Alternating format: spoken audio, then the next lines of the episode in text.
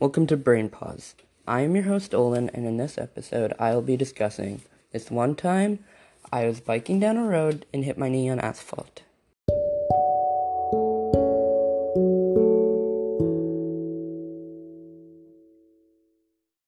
Now, I was seven, and I was at my grandparents' house.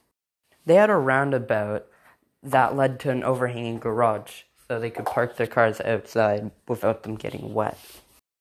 Now, me and my little brother used to love racing each other down this hill because you go up very sharply and then you have to turn and then you go back down. And it was just a loop.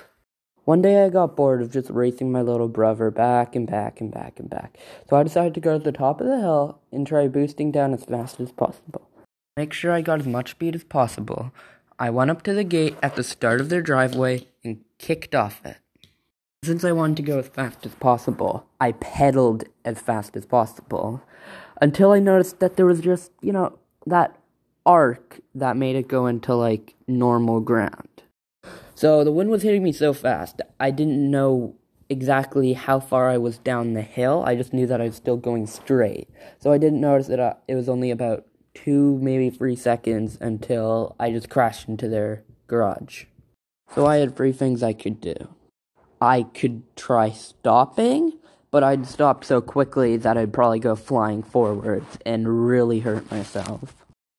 I could just go into their garage, but you know, I don't want to break my grandparents' garage. Or I could try turning onto the roundabout because my little brother wasn't out when I did that. So I decided to do the roundabout because it's the only one where I had a chance to not either break or destroy something.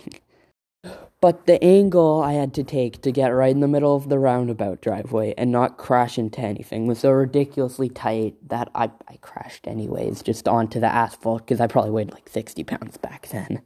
So I crashed. I was going face first, but my like feet were closer to the ground. So I thought instead of like whacking my head against like solid asphalt, I just put it all into one of my knees. And I just put it into my right knee. So that's how I got my scar right on my right knee. Luckily, though, my grandma used to be a nurse like 20 years ago, so she has just a massive care package of bandages.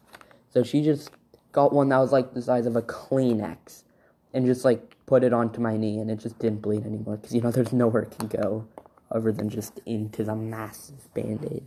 It still hurt for like three weeks after, though, every single time I moved my right leg. So that really sucked a lot.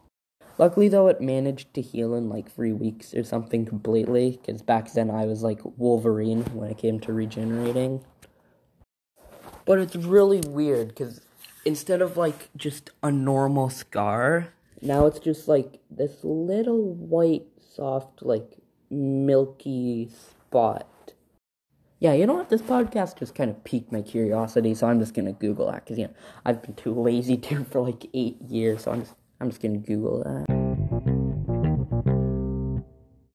Okay, turns out they're called ice pick scars or something, and they're completely normal, so I don't have like an alien on my knee. Thanks for listening so far into Brain Pause. This has been your host Olin on episode one, signing out.